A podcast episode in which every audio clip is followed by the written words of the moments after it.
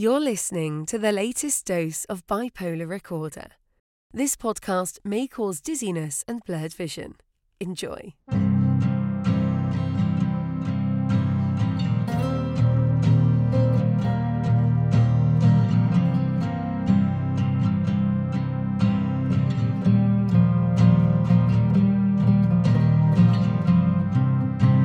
Welcome back to Bipolar Recorder.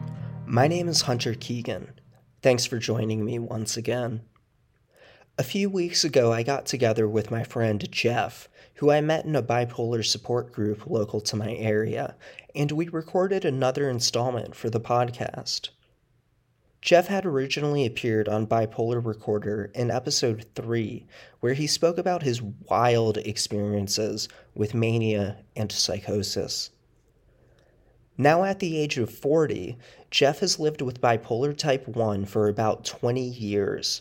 Despite the challenges of living with bipolar, he has built a successful career in the tech industry. He has designed and managed apps for millions of users and is a named inventor on three different patents. He recently left big tech to build his new neurodiversity advocacy project called Bipolarist.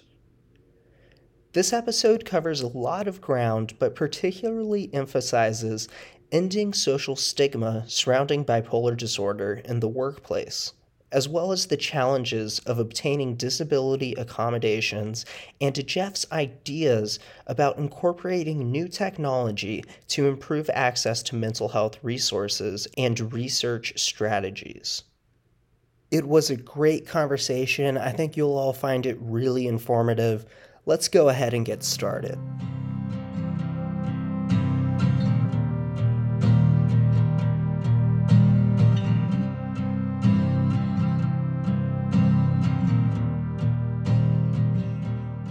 All right, Jeff, welcome back. How have you been? You were featured in episode three of the show, one of the most popular episodes we've recorded, actually. Really? That's yes, awesome. it is. It is one of the uh, highest ranked, actually. So, um, yeah. So, uh, Jeff, would you mind introducing yourself again for people who aren't caught up on the show? And yeah, sure. Uh, this is the first time meeting you. Yeah, definitely. So, um, my name is Jeff Brown. I go by Bipolarist online uh, on Twitter Spaces. You can go to bipolarist.com to look at some of the work I'm doing in this space. Uh, I'm a, a, tech guy who's been out as bipolar since I was 21. Um, I've got, uh, um, yeah, I've worked in tech for about 15 years and sounds like I'm making my transition into full time advocacy now. So, wow. really excited about that what's uh spurring that transition uh well i recently sent my uh, my farewell email uh, by recently i mean a couple hours ago to my employer. And uh you know everyone that i got to got the chance to work with there um i was working at a, at a large um healthcare company. And it was interesting. I had the chance to come in sort of come into the belly of the beast um, and see what it's all like uh, from the inside. So uh, that was really interesting for me. Uh, I was working in an incubator, uh, basically building something that uh, could help people like us. And I got to learn about the way that they see uh, the problem space from the inside. Really enlightening for me. Hmm. Um, but, you know, definitely a valuable experience. So, when you said the belly of the beast and you were working on things meant to help neurodivergent people, could you be a little more specific about that? Like, what what was the kind of work you were doing? Can you talk about it at all? Um, yeah, I mean, I've already been. I've, I I can talk about what I worked on because it's already been public.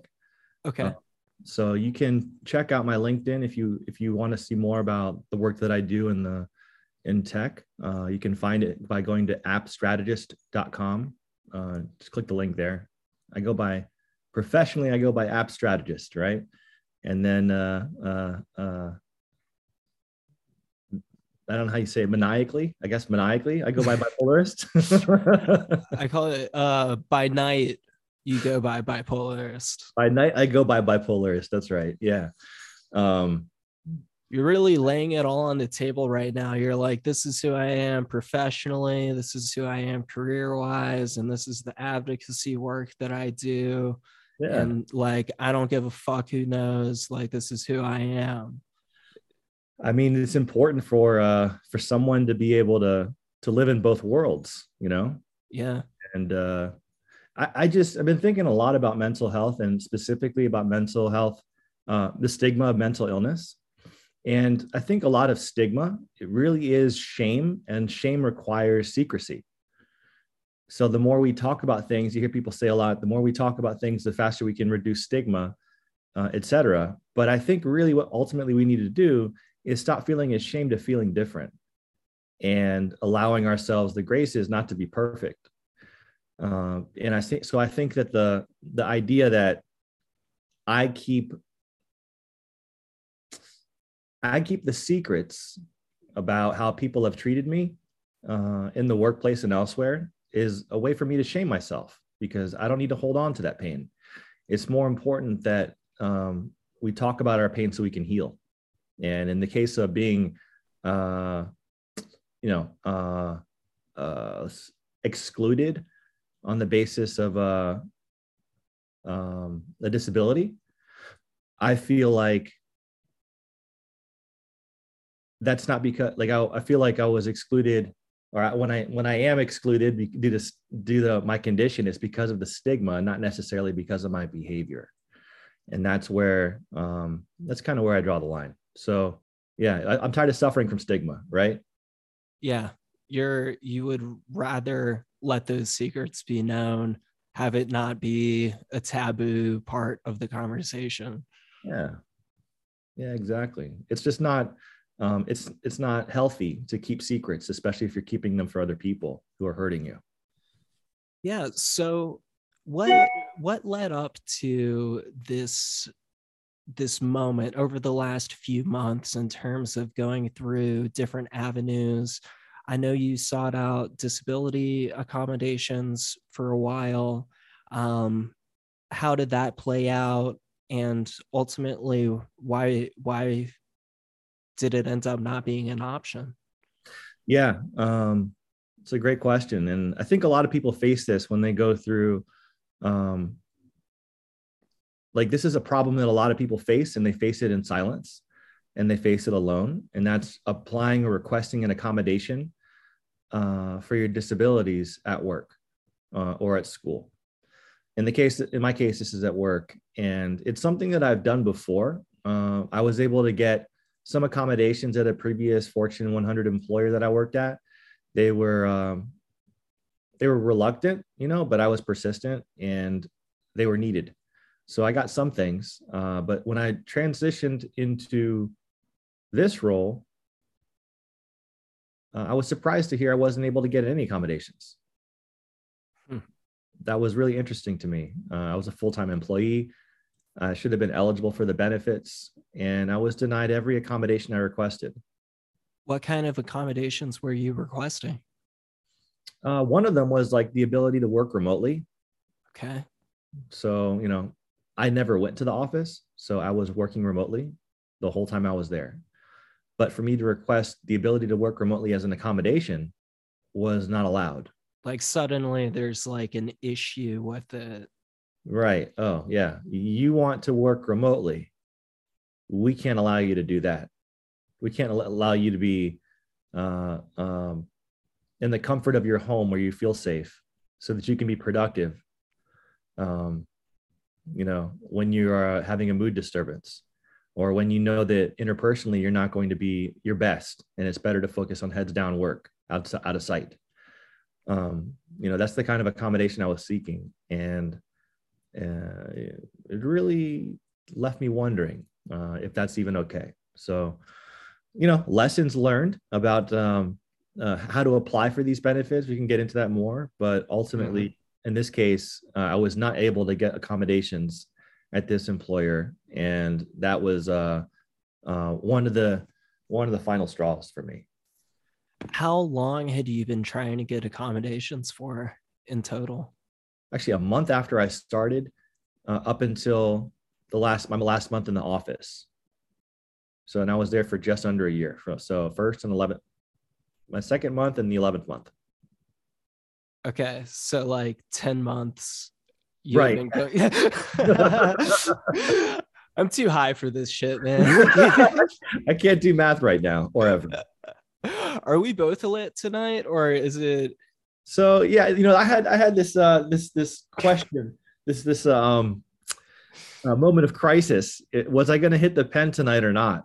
And I hadn't I hadn't done it since January, but I was like, you know what, like I need to be somewhere else right now. You know, I need to like celebrate, and but I didn't want to go out outside, okay. you know. so I'd rather just stay home and like use my creative energy because I've been really on fire for the last couple weeks and yeah. Uh, and channel it into something productive. So this is a perfect outlet for me. That's awesome, man. Um, I'm I'm glad to hear that it's a perfect outlet for you, and yeah. not to detract too much from uh, what you were saying, but uh, yeah. So it it had been a ten month process for trying to get these accommodations, and just no progress was being made at the end of the day. Uh, no, it was flat out denied. Um, yeah, I was just astonished. You know, I re-requested the accommodations the 11th month, and they were told, "Oh, but you already requested these." And I was like, "Yeah, but I'm submitting new documentation." And they were like, "Not having it," and that's the insurance company, right? Because you have to get your when you submit uh, for accommodations. Usually, a company, uh, especially if they have a lot of employees, they have like you know like a more sophisticated HR department. Um, an insurance company handles the certification of your medical disability.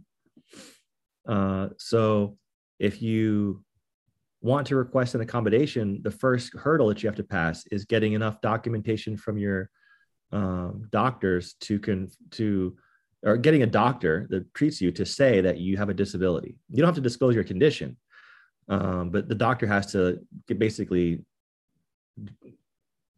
authorize you write know? a note of some kind, like an yeah. official official letterhead or whatever that yeah and here's what's interesting about that i didn't get a letter from my leg doctor mm. so it's not like they're gonna not know what kind of doctor i was seeing mm-hmm. so they're still gonna know what kind of treatment i'm getting yeah yeah so we have to think about like what are we disclosing and it's perfect example i used to work in identity um, of like giving away as little identifying information as possible. Uh, there's a there's an app called Yoti um, where you can use it to prove your age when you're getting into a bar. Uh, okay. Most most clubs won't accept it, but there are a lot of these examples where you like you don't just because you don't want to give an ID that has your address on it to a bouncer necessarily. If you're uh, you know a nice young lady, so if you if you can avoid it, you want to give just the minimum amount of information uh, in my case here with the request for accommodations, uh, my neuropsychiatrist was the person who applied my original documentation. It was sent in my original documentation. So they know very well, even if I hadn't disclosed it at work, um, what kind of specialist I'm seeing, which I wonder what an insurance company does with that. You know, like so like on this uh form that your doctor provided, it said like doctor so and so and then like psychiatric service LLC or whatever the fuck on it. Yeah, exactly. So just so yeah, okay. I see what you're saying. Yeah, so they they know what's up. They're like, "Oh, clearly this is something mental health related." Right, right. And then some of the disability um and like I know that like I wasn't able to get accommodations, but I was able to qualify for their short-term disability plan and FMLA, which thank goodness. Uh, I am grateful for that. Um but the disability plans have different clauses that affect mental health uh, versus physical health. They treat them differently, which is astonishing. Because mm-hmm. there's supposed to be parity between mental health and physical health. That was a law, uh, a law that Obama passed. It's like I think it was called Mental Health Parity Act or something like that. Okay. Uh, because what was happening was people were like com- insurance companies were treating um, mental health and covering it less, like for less less providing less coverage in the case of a behavioral health issue versus a case of um, you know physical health Mm-hmm. and denying claims because they were like basically i think some companies were even like insuring only non-behavioral health issues because they were thinking about all this is like your fault. That's what Yeah. structurally so obama passed a, uh, a law that created it's supposed to create mental health parity. But when it comes to disability programs and disability insurance private disability insurance that is they can apparently discriminate uh, on your claim um, basically by offering different terms. So it's it's not it's separate but unequal you know ha- Mm. had i gone out from my previous employer with uh um had i become like a quadriplegic on the job or like lost a limb or whatever and i went out on disability and uh, that would cover me for uh, for for life if my job function was like you know something that required an extra leg it could Yeah. potentially cover me for life or you know all of a sudden develop, develop parkinson's or something like this um but then the clause that i was put under because i have bipolar disorder uh from this previous employer um said that for mental health conditions the uh, period of coverage was two years. It was two years. And it's like so what's the difference? I have a permanent psychiatric disability permanent. Mm-hmm. it's like losing a leg Wait, so your insurance plan only provided up to two years of mental health coverage? that's right so there's not parity That's insane. Right. So here's the here's the clause. Um, the program that you that you're put under with this this insurance plan uh, is specific to the kind of condition that disabled you, Hmm. And the basically like a clause of the contract. That's where you're uh, how you qualify is through the mental health clause or the behavioral health clause. Um, and the clause that clause specifies that those claims can last 10, two years. I think it's before having to have a, a independent medical review. So I passed the medical review. So I was allowed to continue past two years. Okay. But you could fail the medical review if their doctor certifies you as able to work and then have to come back to work or negotiate a severance with your company. Mm. And the other thing is like by that point, after you've surpassed three months of FMLA coverage, your company can let you go. You know, Yeah. they, don't, they don't have to save your job. So you can be on disability, use it, get well, and not have a job when you come back. Right. And that ha- that happened to me at a former employer too. I tried to come back, and they were like, "Nope, your job's been eliminated." After you'd been out on short term disability for a while. hmm Wow. So you just you had that benefit coming in and then once you were actually well enough to return, they're they terminated you at that point? Exactly. That is so strange. Exactly. Huh. So I went to the EEOC. I had a pretty robust case, uh, and the EEOC told me, Equal "I'm sorry, equal Employment, Employment Opportunity Commission. That's right. Yeah. In the United States, we have a like a, a task force, like a department that overlooks uh, labor issues uh, to prevent discrimination. So I submitted a, a claim to them, and they um, they assessed the case and said uh, they literally asked me, "What would you like us to do?" And I was like, "Is this not automatic at this point? Like, what? can, can you just do your job or do I have to tell you how to do it? You know? Yeah. So, um, and then they said, uh, they, they implied like very uh, finessely, uh, you should just take the severance package because if we go through all this, you're not going to get more than you would get than you're been offered for your severance. Unless you file a suit and then you have and all the money to litigate it, which I Mhm. don't, which I didn't. So you So- just took the severance. You were like, Mhm. yeah. it, it was generous you know it was uh uh it wasn't the glory that i wanted to win a case against them and you know in court hmm but it was generous and it had a benefit for me to, to get additional training uh, which i appreciated uh, and it covered me for i think three months Okay. um, so a three month salary uh I, or like in a lump sum check which i thought was nice So That's cool. can't complain. No severance from this job, uh, which I actually tried to pre-negotiate. Some of the career sites will, t- will tell you pre-negotiate your severance package uh, before you sign the paperwork. wait, wait, wait, wait, wait. So this everything we were just talking about was the employer prior to the one you left today. It was one of my previous employers. One of your previous employers. Okay. yeah. So that time it it was like you were like, okay, this is a generous payout. I'm cool with this. But this time around, n- not so much the case. Not so much the case. I don't feel I feel tepid with this. You know, maybe tepid or lukewarm with this. Okay. Uh, I, I don't feel cool with it at all. So yeah, um, that's the case. How's your world, man? My world is all right. Um, it's it's um going. I got a promotion at work actually quite recently. So I, I got a little bonus. I got a nice little pay raise. Uh, I'm doing well in terms of the corporate day job bullshit.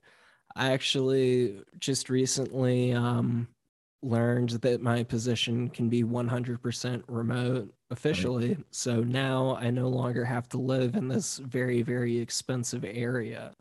So Oh, I yeah. f- I feel very liberated right now, and like I have a lot of options and opportunities in front of me, and I'm kind of trying to figure out where to start there. I'm trying to find a house so I can set up a proper recording studio in it and everything. So Damn, yeah, it- making moves. Hunter's making moves. I, I'm trying to. I'm trying to. I've lived in Northern Virginia pretty much my entire life Mhm. and I'm just over it. I've been over it for so long. Um, Okay. and I, I need a change. Uh, I just recently went out to Shenandoah National Park for a few days and was just like out there chilling on vacation. Mhm. And I realized how much that lower stress, lower stimulation environment was really helping like my vibes, my mm. my energy. It was rejuvenating in a sense. And then I came back to, you know, where I live in this big apartment complex next to this big busy street and everything. And I was just like, God damn it. So feel it again, right? Feel the, the stress. I, f- I feel the stress. I, I I'm just trying to find a place where I can settle down for a while. So it's a it's a lot going on, but mentally I'm feeling stable. I'm feeling with it. I'm on an extremely low dose of medication now. Like the, Oh, really? Congratulations. Thanks. Yeah, I'm on like pretty much like I I'm surprised how much this doctor has let me go down off of it. And I've been feeling really good as a result. That's great, man. So the side ways. effects must have been pretty bad for you. It's not well, it was all about reducing side effects for sure. Um, the side effects weren't unbearable, but I was all about just improving my quality of life. You know, why have it at 50% when you can have it at 90% or maybe Mhm. even 100% someday? So we went through this lengthy process over the last, uh, you know, six to eight months of producing my medications and I I've been feeling stable still, you know, not feeling hypomanic, not feeling manic, just living my life. That's great. Have you have you done any like exposure experiments? You know, Like like what? have you traveled yet?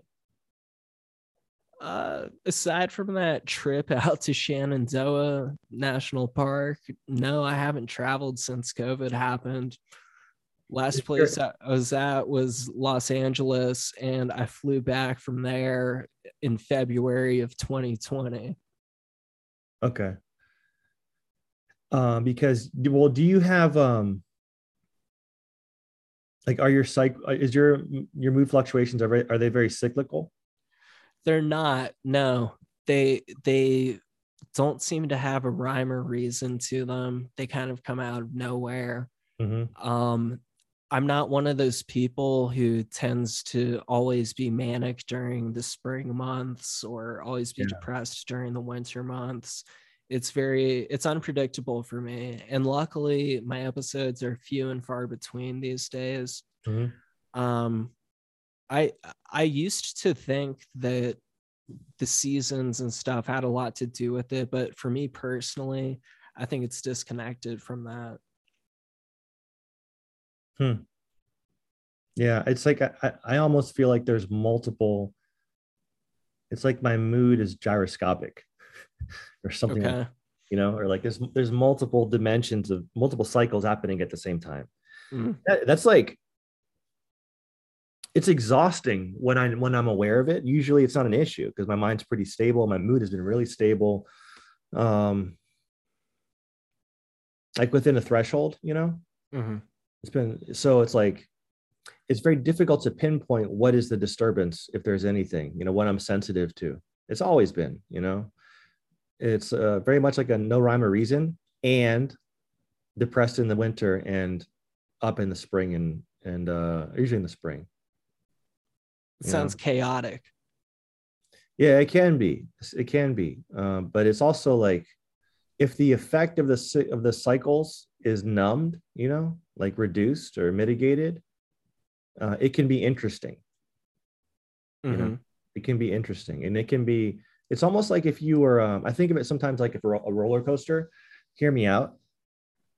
You know how if you are like climbing uh, the hill on a roller coaster and you Mhm. get to the crest you can see like in the far in the distance right you can see for a long way so you see the whole theme park the ci- outside the city and the highways or whatever and um, then when you come back down the hill your perspective is a lot more shallow.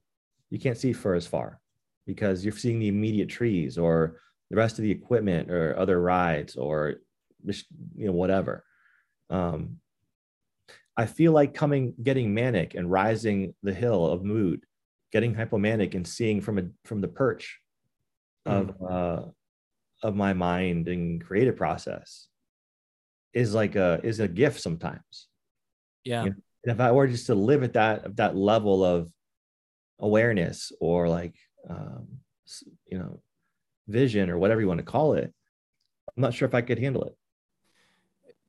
It, it's almost like in some ways hypomania or almost like that sub hypomania level it potentiates your clarity of creative vision i think. I mean i've been working on a new album lately. I've been you know playing a ton of music recording a ton of music.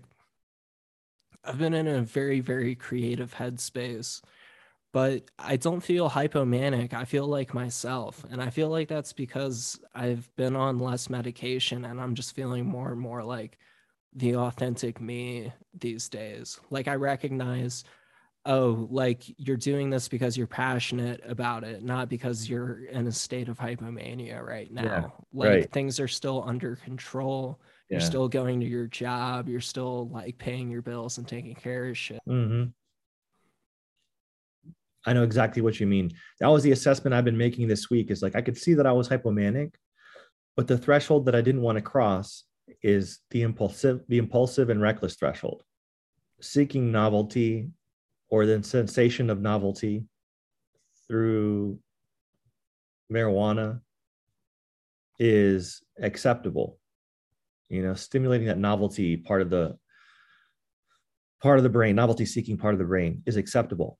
Um, but what's dangerous is seeking adrenaline and behaviors that put me or my financial um, you know stability at risk physical or financial stability at risk.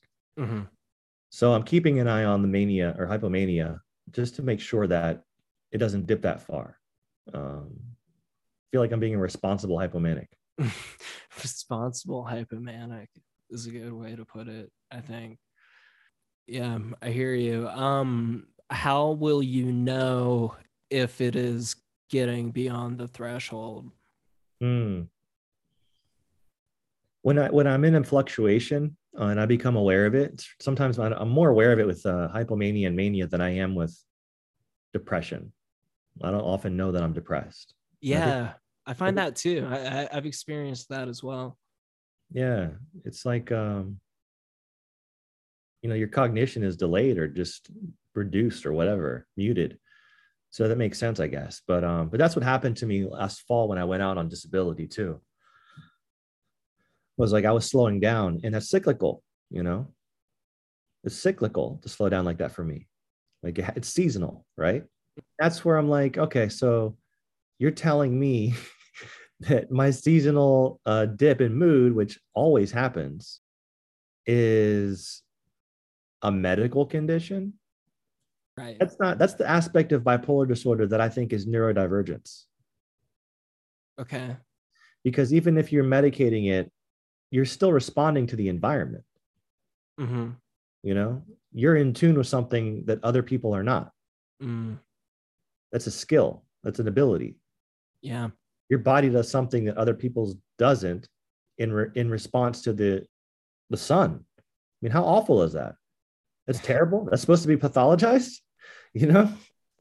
So that's where I feel like bipolar intersects with neurodiversity because, you know, some people draw a line between uh, um, what, what they describe as like epigenetic conditions or like, um, you know, uh, assu- accumulated or I forget the term um, conditions versus something that's genetic or that you were born with. It's, you know, something like autism has a certain uh, uh, place in the neurodiversity spectrum, uh, or Tourette's, um, or dyslexia, which is different than the, that of bipolar disorder, for example. So, or a traumatic brain injury, for example, right? So some people draw a line there. I think the line uh, needs to be redrawn. That's my that's my point. Mm-hmm you think that the neurotypical population is, not so typical? Oh, maybe. Yeah, I think there's a lot more diversity, you know, in neurology than there is probably going to be like, well, it also depends on what the denominator is, right? Um, the range of here's what I really think about neurodiversity. I feel like the brain is a lot and our neurology is a lot more dynamic than we have the ability to interpret today. And I actually think that these conditions that like bipolar disorder or ADHD, um, I think you can see the same activity in someone's neurology. I, I, suspect, right? I'm speculating that you can see the same activity uh, in someone's neurology that isn't diagnosed or hasn't been like stigmatized with these conditions uh, or has found a way to cope with them, you know, with the with that those those responses or that neural activity or whatever. Um, different bodies can handle it differently. So uh, I feel like sometimes we get diagnosed with some of these conditions, or people point out behavior as unacceptable socially, uh, but everyone experiences it. You know, what we're seeing as behavior is a manifestation of someone's internal sensation, like what they're feeling. You know, or like their their their internal state is creating their external state, right? Mm-hmm. We are all creating our external state through subconscious and conscious mechanisms. You know, what really related to our consciousness you know, right? So then, therefore, okay, I, am sort of on board. All right, so, um, but uh, but yeah, those same internal states and people that have um, you know these these palpable differences, uh, like that get pathologized as conditions, um, cause some people real pain and are disabling for some. So I think it's going to be interesting as we learn to measure our like pain threshold or our pain signal, you know, pain signal and consciousness signal. Uh, all those things vary per person. So it's going to be interesting to see all that stuff start to, you know, be displayed visually or phonically or, uh, sorry, sonically or something that communicates like um, that, that captures uh, how different we all are and how differently we react to the same stimulus. Okay. So That's different different metrics being put in place. New metrics. New, new metrics. New methods. New methods. There's got to be new methods for for measuring consciousness and uh, and pain. You know, like the self-reported or subjective measure of pain. You're at the hospital and they've got a you know a, a drip in your arm and they tell you you can push a button if you're having severe pain to get some painkiller or if it's um that's if it's really bad you have cancer a tumor or things like that right? Mm-hmm. um but if you are on a dose of painkiller that's not in an iv they'll come around and give your meds like once a night or whatever you know or twice a day. Um but that's a subjective indication they're giving you the medication based on how badly you're telling them it hurts or you're giving yourself the medication based on how much pain you're experiencing. But there's no quantitative, that I know of anyway, method for measuring pain. Mm-hmm. And right now, we're still figuring out how to map consciousness. And in theory, like all those things are frequencies and vibration, right? Consciousness. I mean, any signal in the body could be like sobriety, like all the all those metrics that they measure when you go to for a checkup and compare that to you know external stimuli that can be measured with with microphones or or lights or whatever. And you can you compare all those things we're to be able to like visualize someone's life force you know on a screen in a different way than we can right now. Very trippy. Very trippy indeed so it's kind of interesting to think about what you were saying with there's like pain is subjective. There's no way of empirically quantifying it. You're telling people and then you're self-reporting this totally subjective information to a scientist to a doctor who's then making a determination scientifically using quantitative methodology to prescribe a medication back to you isn't that how it works I, mean, I could be wrong that's I think that's how it works. I think that's how it works, right? It's not like they have like a, a, a, you know, they poke you and they ask you, does it hurt? What's their pain number? One through 10. They don't like put like a, a you know, a fucking like sensor and go around your, your body to see where it hurts, you know, it's not yeah. how it works. So I don't, maybe, maybe they can start to measure like your, um, your neurotransmitters, like whatever the thing, like how much adrenaline you have might make, might indicate like how badly you're, your uh how much how anxious you are right? Right. Well in order to do that we have to establish how much adrenaline you have at your body at a baseline.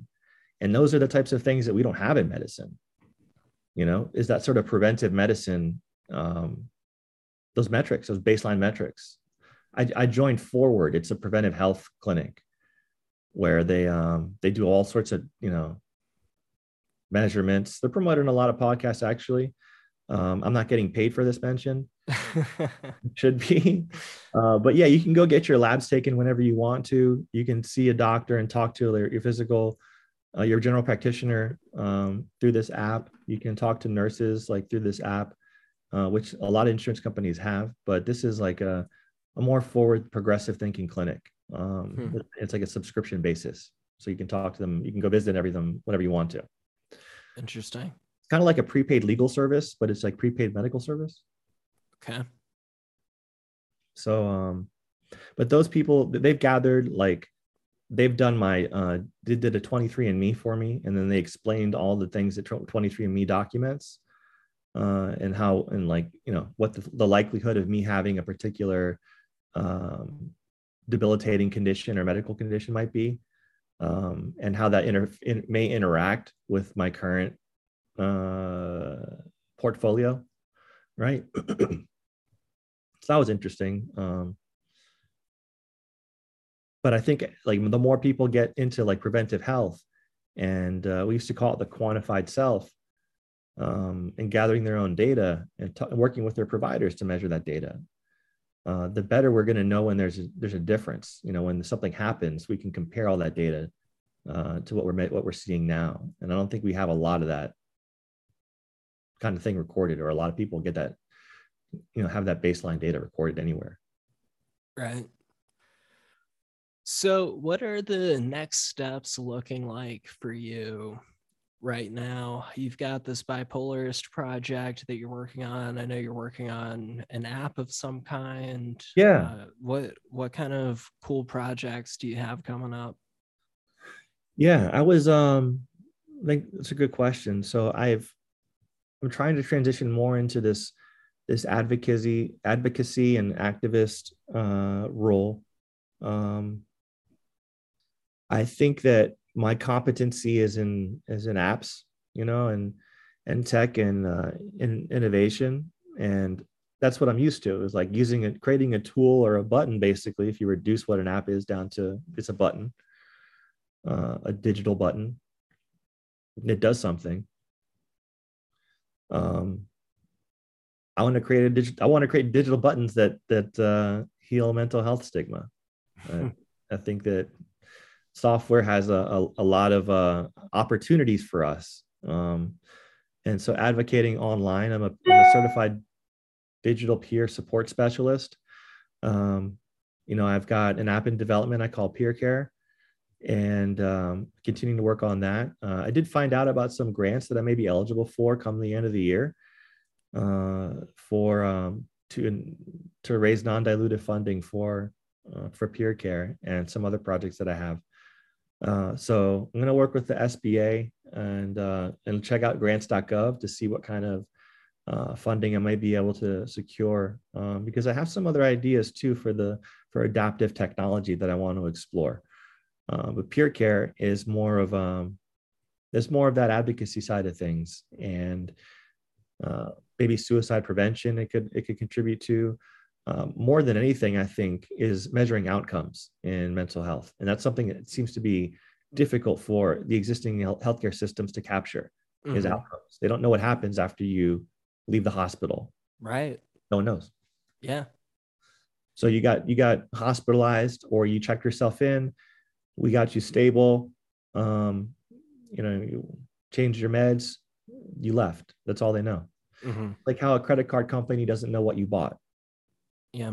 They just know that you shop somewhere because they don't get an itemized receipt on the transaction.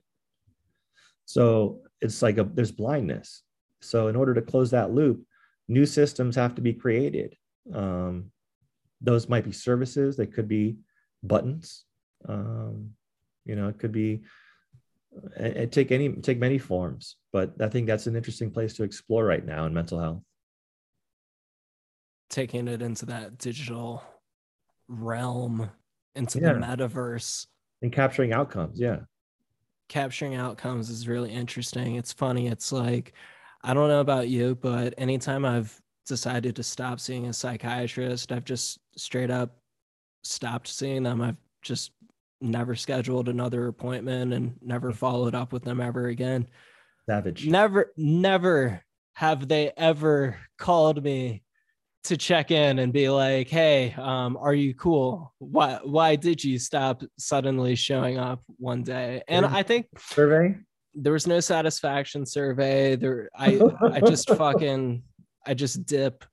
Um, but it, I know it's an ethical thing. You know, there's ethical boundaries that they have, so they're they're not supposed to do that. They're not supposed to reach out to people in that way. But it is funny to me that for all they know, you either could be doing great or you could have fucking died.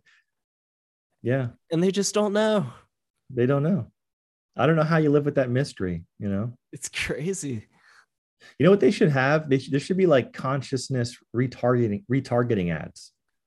Okay. You know, like or like ther- therapy retargeting ads. Basically like if you well, if you're all right an example of retargeting is when you go um, when you view a, a, a, a you you go to some website to buy a t-shirt and then you find out that uh, you, you, know later on you don't buy the t-shirt and then later on you go to another website and you start seeing ads ads for that t-shirt mm-hmm. you know that product so that's an example of retargeting on the uh, on the google display network uh, any uh, any property any website or app that has a google analytics code on it um, captures um, your IP address and your browser fingerprint.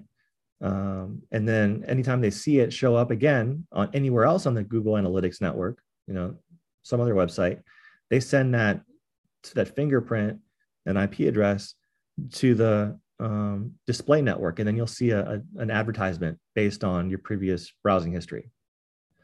Okay, that's retargeting. Um, so imagine if you had like your your uh, um, your better self or your like therapist or your parents if you're a kid uh, whispering in your ear and then being able to retarget that message as you continue to spend time throughout your day online. Mm-hmm. You're like, oh, don't forget to do your homework. You know, did you take your meds? and it's just coming out at you throughout the day. oh man, I don't know. Sounds that's- like a nightmare. It could be pretty crazy. It Yeah. could be pretty uh I don't know. Yeah, that could get dark. That Yeah. could get weird. Yeah.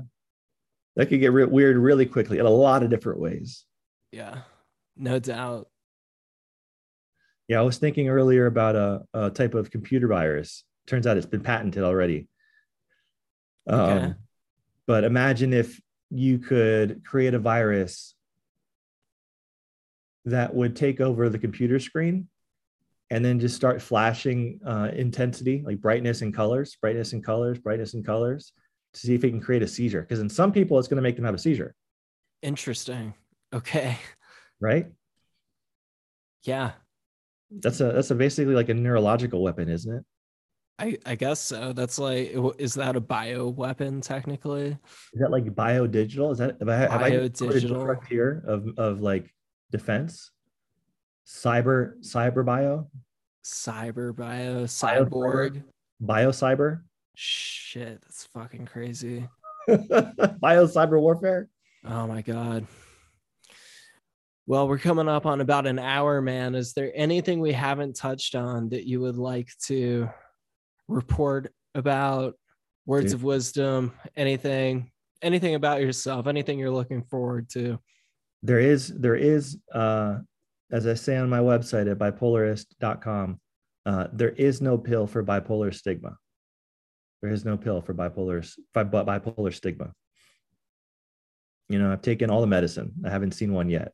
So Mhm. we've got to do something about that problem because uh, it's what gets people to the depths they get to that they take their lives Mhm. by decisions. So um, we've got to figure this out. Absolutely. Follow me at bipolarist.com or uh, the bipolarist on Twitter, bipolarist on Facebook, but the bipolarist on Instagram and bipolarist.com. Um, and uh, look forward to talking to you guys another time. Thanks, Hunter, for letting me on the show. Absolutely. And we will add all of that in the episode description as well so people can check it out that way if they would like. All Awesome. right, Jeff, thank you so much for coming on. See ya. Thanks. All right.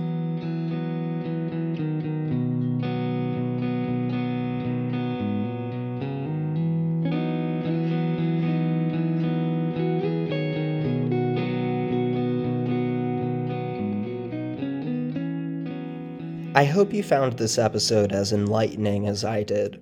Jeff's personal experiences with navigating bipolar in the workplace were highly informative. And even if you don't necessarily work in a white collar environment, his thoughts hold true for virtually any workplace. Remember, never be ashamed of who you are. Never be embarrassed to speak up for yourself. New technology and access to online mental health resources and apps is already actively changing the landscape of peer support communities. Just think of how the Twitter Spaces mental health community has exponentially grown over the last six months. Speaking of which, be sure to follow Bipolar Recorder on Twitter at Bipolar Recorder so you can get show updates and even join in on our Twitter space hashtag mental health chill zone conversations. They're just casual, unstructured audio chats about mental health, self care strategies, peer support, just providing each other with positivity and good feedback and a safe space to share their stories. I am on Twitter at HH Keegan. Feel free to follow me if you'd like to. Jeff is on Twitter at The Bipolarist. And be sure to check out our social media presences, bipolarrecorder.com or patreon.com, if you'd like to donate and help the show keep running. Plus, get some awesome merch. And if you don't have a few extra bucks at the moment, just tell your friends about Bipolar Recorder to help spread the word. Together, we will continue these important conversations surrounding serious mental illness and help educate the public and reduce social stigma. Thanks again for listening, and I hope you have a wonderful and safe day, evening, or night, wherever you are.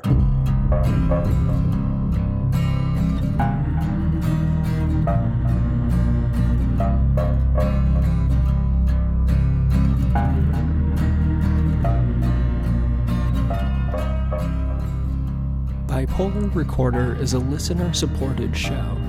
To help keep the show running, consider checking out our Patreon page or visiting bipolarrecorder.com.